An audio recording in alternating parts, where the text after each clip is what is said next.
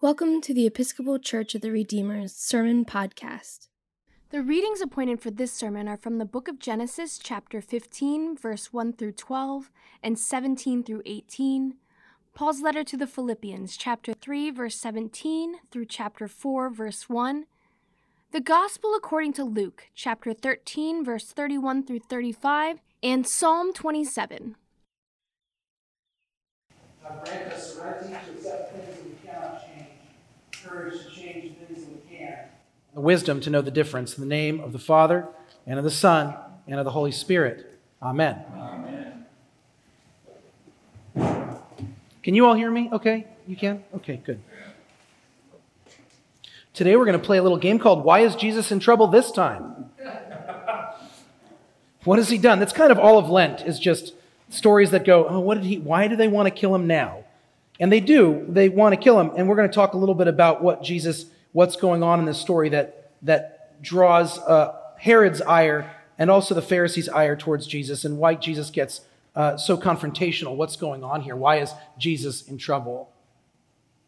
Well, on one level, the answer is very simple. Jesus is in trouble because he keeps saying things that people don't want to hear. Jesus, like all of the prophets of Israel, stands before his people and tells God's truth when it's beautiful, God's truth when it's comforting, and also God's truth when it is scary, God's truth when it holds people accountable. And that is what Jesus has been doing. So the Pharisees come to him and they say, Herod wants to kill you. And he does want Jesus dead. Because Herod understands. Herod understands that Jesus' words are dangerous. Herod is the king of Israel, and of course, he's only king of Israel because the Roman Empire allows him to be king. He's a vassal king. He's allowed to rule over, he's allowed to rule over Israel so long as he keeps Israel in line with the empire and with the guidelines of that Roman Empire so that they follow specific rules and stay within a status quo and don't cause any trouble, then they can be their own people. Jesus' words are a challenge to the empire because Jesus' words challenge power. Jesus' teachings challenge the way that the world is and challenge the status quo. And what does Herod want? To keep things the way they are. He's worked hard to get it to that place, and he doesn't want that messed with. Now, if you're at all a student of the Bible, you are probably wondering why the Pharisees are trying to help Jesus out. I don't know about you, but before I even knew what a Pharisee was, I knew they were bad guys. Like I grew up in the church. I had no idea what Pharisees believed in. I just knew that whenever they showed up, they were, they were the bad guys. Those were the rules, right? They're always in opposition to Jesus. And here they are saying, hey, they're trying to warn Jesus. So we think, are they the good guys? Don't worry. We're not going to upset your apple cart on this one. Pharisees, still the bad guys, okay? They're nervous because they don't like that Jesus is heading towards Jerusalem. In the gospel according to Luke, Jesus gathers this, this, his people gathers this discipleship, the people who are following him, and he begins to create this earthly ministry that takes off. People are paying attention to the words, the, the dangerous words that Jesus speaks. And they're paying attention to the fact that the power of God is found in Jesus because here he is healing all of these people who need healing and caring for all these people that no one else has cared for. And then, according to Luke, once he's got all that in place, Jesus sets his sights on Jerusalem, the political, religious, and cultural center of his people. And he walks towards Jerusalem. The whole second half of Luke is just Jesus moving towards Jerusalem, knowing full well why he's going and knowing full well what's going to happen to him when he gets there. The Pharisees don't like this, the inevitability of a confrontation with Jesus and the, at the cultural, religious, and political power center of their lives is something they'd like to avoid. The Pharisees themselves are not actually upholders of the status quo the way you and I would think. They are actually in opposition to Herod and what we'd call the Herodians, the, the, the Herod party, as it were. But the Pharisees have a picture of the way that the world is supposed to work. The Pharisees believe that God's Messiah, the Messiah of Israel, will not show up and save Israel until all of the Israelites get their act together and start acting right. Follow the rules and act like the right kind of people. Act like people who deserve to be saved, and then God will save you. Can you imagine why that goes against the way Jesus teaches? Because Jesus, as a prophet of Israel, yes, speaks in a way that holds people accountable, but the prophets of Israel always speak of the unfailing faithfulness of the God who will never let us go and who will deliver on the promise that was forged in that covenant we heard all the way back in Genesis, and we heard from that today. The Pharisees and Herod both have a problem with Jesus. And in the reading, it's not the reading, but in the text, right before the text we hear today, when the Pharisees show up and go, maybe you should go somewhere else. It just so happens that Jesus is teaching about the radical inclusivity of God's love, as is consistent with Jesus' message. Jesus is standing up before his people saying, God loves everyone.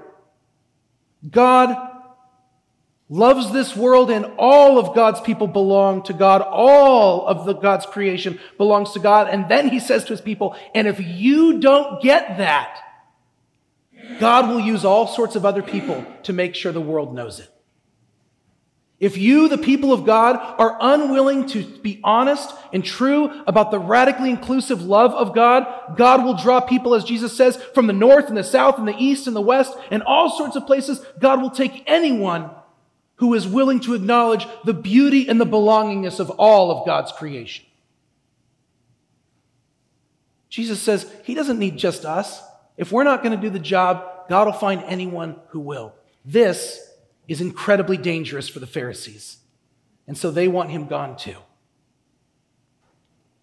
But what happens in the text today, as the Pharisees use this thing about, well, Herod doesn't like you either, they're actually doing something that's really uh, cunning and, and really, uh, it's, it's, kind of a good move. I, I kind of, I'm, I'm impressed with the slyness of the Pharisees here.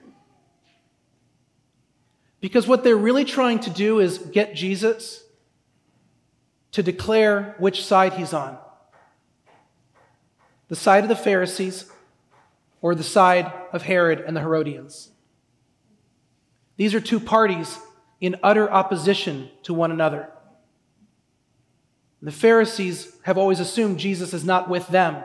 You know what that means about him, right? It means he's probably a Herodian. Ew. But if they can get him to see that even Herod wants him dead, maybe he'll finally get on the right side and be a Pharisee. Yeah. The Pharisees placed before Jesus a binary. Which one are you? Are you one of us or are you one of them? Who are you? And Jesus, with his very strong language, rejects that binary. And we, we, we have to see that part of the reason Jesus is killed is he rejects the binary that is put before him. Which side are you on? Pick a side. Are you one of the Pharisees? Are you one of the Herodians? Where are you on this? And Jesus chooses a third way. He moves in a different direction. Now, Episcopalians, historically, we love this idea. We love the idea of Jesus choosing a third way. Oftentimes we love it because it allows us not to proclaim out loud what we actually think about things. We can stay neutral. Jesus didn't pick sides, neither should I have to. This is bad theology, and we've been practicing it for a long time. Jesus is not neutral. On the issue of God's power and presence in the world, Jesus is not neutral. On the issue of justice and who belongs On the inside of a society, on the inside of a culture, Jesus is not neutral. On the issue of who deserves to be cared for and loved and who has dignity within them, Jesus is not neutral. And when Jesus gets in trouble, it's because he refuses to be a moderate. He refuses to be neutral. He speaks openly and plainly that neither side that is presented to him is truly and justly caring for the people in their community. Neither the Herodians nor the Pharisees are truly and justly caring for the people around them drawing people in from the margins, getting rid of margins because we're all in, and honestly and truly reflecting the powerful presence of God and the unconditional love of God that belongs to all people. No group that stands before Jesus is accomplishing that task of bringing people more fully into God's love. Jesus' rejection of that binary is not a stance, a neutral stance. Nobody dies for being neutral. No one gets killed for being a moderate. Jesus insists that all people belong to God and that anyone who speaks in God's name better act like that's true and build communities that reflect the reality of all people's belonging to God. And that's what gets him killed. Jesus is not neutral. There's another temptation here. It's the temptation to think that Jesus is being cynical about politics and about the world in front of him. And so maybe that can validate our own cynicism as well. We love to choose sides, we love to have a binary. If that's a little scary, we love to try to be neutral. And if neither of those things work, cynicism is great, isn't it? So much fun to just throw your hands up and go, well, it's all a mess. What can you do? And Jesus is not taking sides with the Pharisees, but he's calling the king Herod a sly fox and, and basically the, the New Testament version of cussing him out. It's, it's as close as Jesus gets, friends, anyway. This is good. This is cynical, right? Okay, I can get in with that. Jesus doesn't pick any sides. Jesus is for himself. We'll just be for ourselves as well. Except that Jesus keeps showing up. Jesus keeps speaking the truth. And Jesus stays engaged. I remember, and I don't know why I remember this, friends, but I was I remember the town hall debate for the presidential uh, the presidential debate in 2008 between Senators Barack Obama and John McCain. I remember watching this town hall debate. They both did a very good job. They were both good speakers. And they made a lot of sense and they were doing a good job. But towards the end, and this was, at the time, by the way, 2008, we thought that was a really divisive time. That's funny. Oh, if we only knew. If we only knew. This woman stands up and she says, I have a question. Why should we believe either of you? Why should we believe when both of your parties helped get us to the place where we are? Why do we think that one of you and your parties is somehow going to pull us out of this? Senator Obama took the question first, and I was really angry. Because the very first words out of his mouth were, I understand your cynicism. I was so mad. Because I was like, that's not cynical.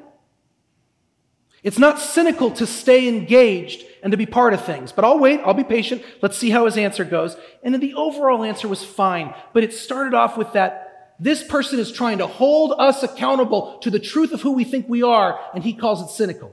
Well, here comes Senator McCain. All right, let's see. Maybe he'll do a better job.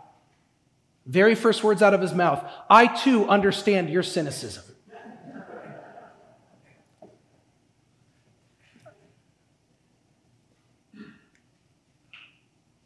I was so mad because this woman is not cynical. She's trying to hold her leaders accountable for their failures and get them to be honest about the fact that the binary into which we've been living hasn't worked. She didn't leave. She didn't refuse to vote. She didn't sh- not show up to the thing. She wasn't outside picketing or moving to another country. She's at the debate, standing before the next president saying, How are you going to hold us all accountable? And how do we hold you accountable? That's not cynicism. That's engagement. Jesus is not cynical in this story. He cares deeply about the destiny of his people. He cares deeply about Jerusalem. He cares deeply about Israel. He wants his people to know the truth, the height and the depth and the width and the breadth of God's love for them. And he wants this world through his people to know the power and the presence of God's love. And the binary in which they've chosen to live does not serve the enormity of that love. A rejection of the binary that's placed in front of us is not cynical. And it does not require neutrality. We are Christians.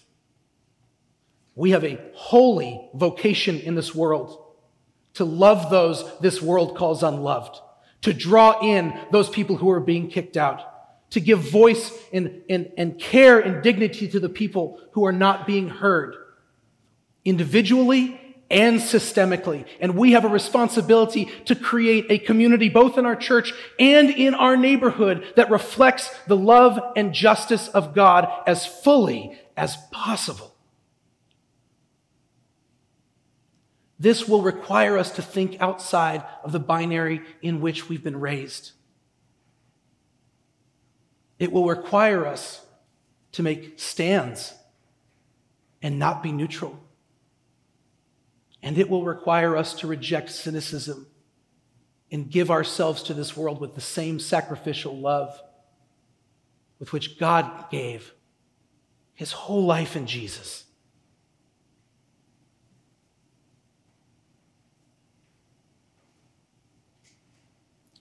This Lent, maybe the question for us is do we have the courage to love like that? Do we have the courage to love this world in the way that Jesus does? To see it for what it is, to love it as it is, to reject binaries and neutralities and cynicism and embrace one another with our whole heart. In Jesus' name.